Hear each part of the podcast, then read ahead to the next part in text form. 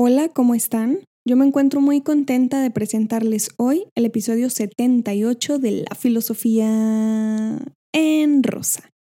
Si es la primera vez que escuchan este podcast, mi nombre es Kimberly Barra y mi objetivo es narrarles la filosofía desde ejemplos de la vida cotidiana para dar cuenta de la cantidad de pensamientos, análisis y críticas que podemos considerar en el mundo cuando nos involucramos en esta disciplina y leemos. Y con muchísima emoción les cuento que mi segundo libro es también un audiolibro narrado con mi propia voz. Felicidad en la infelicidad está a la venta en Amazon, pueden comprarlo donde quiera que vivan y pueden escucharlo desde la plataforma Vic. Espero que les guste tanto como la filosofía en rosa que pueden adquirir en lafilosofiaenrosa.com. Ahora, vayamos al episodio de hoy para hablar de idolatrar personas. Para hablar de crear ídolos vacíos, primero hay que preguntarnos a quién idolatramos. ¿Por qué hacer de cualquier persona alguien enorme?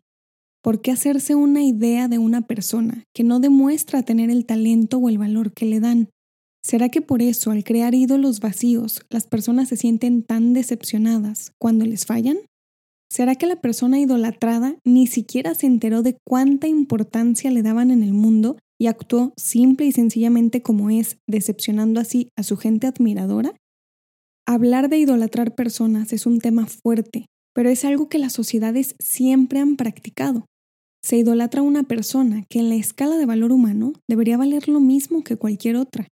Se idealiza a personas que antes de demostrar su valor la sociedad ya las subió a una pequeña roca y se ven más altas que la gente que las llevó ahí. Pierden el suelo. Se crea una imagen, una idea, una hipótesis sin estudiar sobre otra persona con quien se siente cierta identificación, por el papel que juega, por las acciones que comete, por la narrativa que conforma su discurso, por la imagen que representa, tanto así que en la cabeza de la gente que le idolatra esta persona tiene que cumplir con ciertas expectativas para que su público no pierda la razón. Parece que está todo descolocado, ¿no? Tanto el papel de la persona idolatrada como el papel de la gente que la sube a una piedra. Lo que sucede es que cuando se idolatra a alguien, se esperan ciertas acciones, narrativas, pensamientos desde el yo, que quizá esa persona idolatrada posiblemente no va a considerar como lo hace su público. Se piensa que esa persona actuaría igual, pero resulta ser que no. ¿Y qué pasa si pensamos en la otra posición?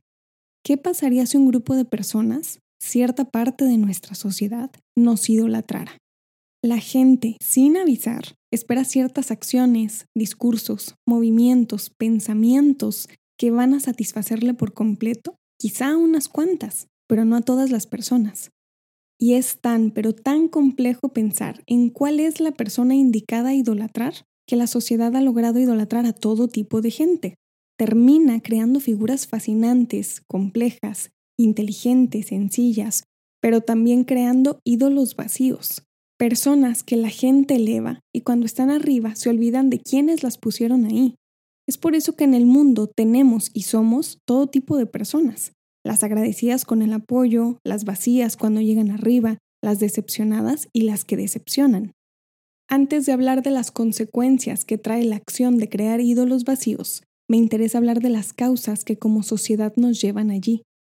¿Por qué colocamos en el otro, en la otra, una idealización que nos gustaría ver reflejada en nuestra persona? Entiendo el tema de la inspiración, ya hice un episodio sobre las personas que nos inspiran y también conozco la diferencia con las personas influyentes. En aquellos episodios me enfoqué en la inspiración que da una persona hacia una sociedad, pero en este episodio quiero pensar en lo que hacemos como sociedad para subir a una persona a un ideal, tenerla bajo ese pedestal, idealizar lo que alguien es o esperamos que sea, lo que esperamos que haga por nuestra responsabilidad de idolatrarla.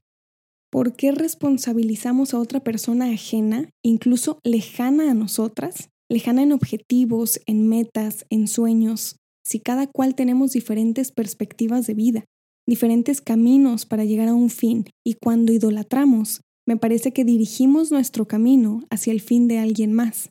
Cuando idolatramos, perdemos la noción, ya no vemos la línea de lo que somos, de lo que pensamos, de lo que decimos y de lo que actuamos pensamos en lo que la otra persona idolatrada ve para su vida y entonces la gente cierra su visión. El problema con idealizar un objeto, una acción, una narrativa de otra persona, es que justo esa persona a la que llegamos a idolatrar va a pensar, hablar, actuar como su razón le dicte, no como la nuestra. Esa persona, por más que queramos poner nuestros ideales en ella, piensa, actúa, habla y vive a su manera. Y esa manera de vivir seguramente es o poco o muy diferente a la nuestra. Una persona idolatrada por un grupo no es que sea malvada, egoísta, es que simplemente su visión de vida ni siquiera está dirigida hacia donde va la de la sociedad que la idolatra. Hace aproximadamente dos años, un joven me escribió por redes sociales diciéndome, Kim, me gusta mucho tu trabajo, me gusta cómo expones la filosofía, pero no estoy de acuerdo contigo en todo y a veces me caes mal. Y ahí vi un gran problema. La gente se siembra en la cabeza la idea de ver a otra persona perfecta, de querer estar de acuerdo en todo con aquella persona de enfrente que le gusta, ya sea por su trabajo, por su forma de ser, ya sea que le gusta como profesionista, que fue mi caso y es lo que les comparto, o como pareja, como amistad. Mi respuesta fue sencilla. Le contesté que a veces hasta yo me caigo mal. No espero que las personas estén de acuerdo conmigo en todo. No espero que crean ciegamente en mis palabras y sigan mi opinión. Tendré yo una religión en lugar de libros de filosofía. Mi trabajo no es para que amen a mi persona. Mi trabajo es para que les agrade el estudio filosófico y se involucren en el pensamiento humano a través de la lectura. Mi trabajo es para sobrevivir, para pagar todas las cosas que como adulta tengo que pagar. Mi trabajo es para dignificarme humanamente porque no conozco algo mejor que esto que hago. Pero mi trabajo no es para que se enamoren de mí, no es para que me amen, no es para que se fanaticen de ningún filósofo o filósofa mucho menos para que crean que tengo la verdad absoluta. Soy una interpretación del mundo que lee, estudia, piensa, critica, analiza y comparte eso para que la filosofía sea más conocida, porque para mí tiene un valor inmenso en la vida humana. Si agregado a eso les gusta mi forma de compartir mi profesión, si les gusta la manera en la que escribo, si les gustan mis libros o mis clases y creen que soy una persona agradable, entonces yo gano más porque gano el cariño y el apoyo de muchas personas que me conocen por mi trabajo, y eso hace mi vida más gratificante y más digna. Pero a ver, no es mi intención que idolatren mi figura, sino que conozcan la filosofía, porque justamente es esta disciplina la que nos ubica en un espacio, en un tiempo, que nos sujeta a una sociedad con un razonamiento para no crear ídolos vacíos. El entretenimiento es muy bonito. Los griegos tenían teatro para divertirse, para ver representaciones de odas, poesía, nació la escultura, la pintura, la música, la danza. Todo eso es entretenimiento para la mente. Y así como hemos avanzado en la línea del tiempo, hemos creado y reproducido muchas cosas más. Entretenimiento de todo tipo y para todo tipo de personas, porque resulta que no nos gustan las mismas cosas. El entretenimiento, entre más vacío es, entre más frívolo, entre menos seriedad tome, es más fácil que se reproduzca entre las sociedades. Y me parece que esto no es un problema de la actualidad, ni de las redes sociales, ni es responsabilidad únicamente de las personas jóvenes del siglo XXI. El entretenimiento siempre ha sido así. Está el que requiere dos segundos de racionalidad, el que se queda en la superficie, que vive tres días, porque no requiere técnica, disciplina o talento. Y está otro complejo, ese que tiene que ser estudiado, planeado, que necesita profundidad, tiempo y sobre todo pensamiento. Ambos tipos de entretenimiento seguro han existido desde siempre, y no, no son para todas las personas. Hay personas que tienen una inclinación a lo sencillo y hay personas que tienen inclinación a lo complejo. Ninguno es malo, simplemente me parece que de uno se forman los ídolos vacíos que con el paso del tiempo demuestran ser nada.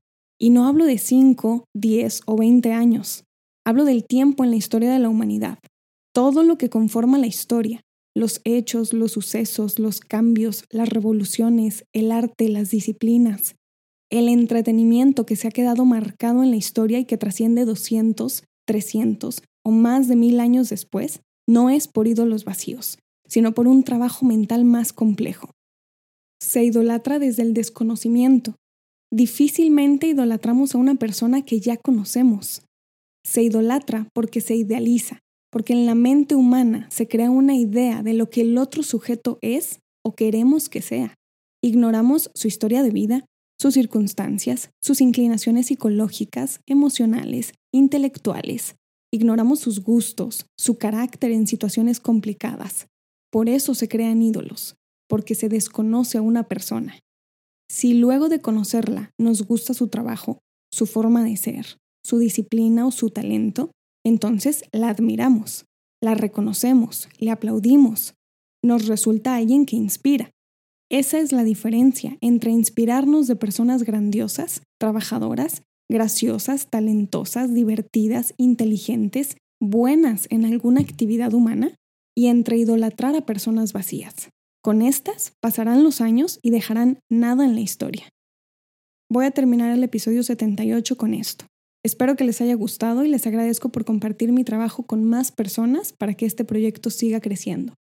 Pueden adquirir mi nuevo libro Felicidad en la Infelicidad en Amazon, escucharlo con mi propia voz en Vic y pueden adquirir mi primer libro en lafilosofiaenrosa.com.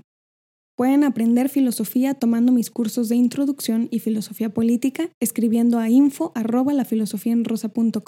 y encontrarme en las redes sociales Instagram, Facebook, Twitter y TikTok con el nombre del canal.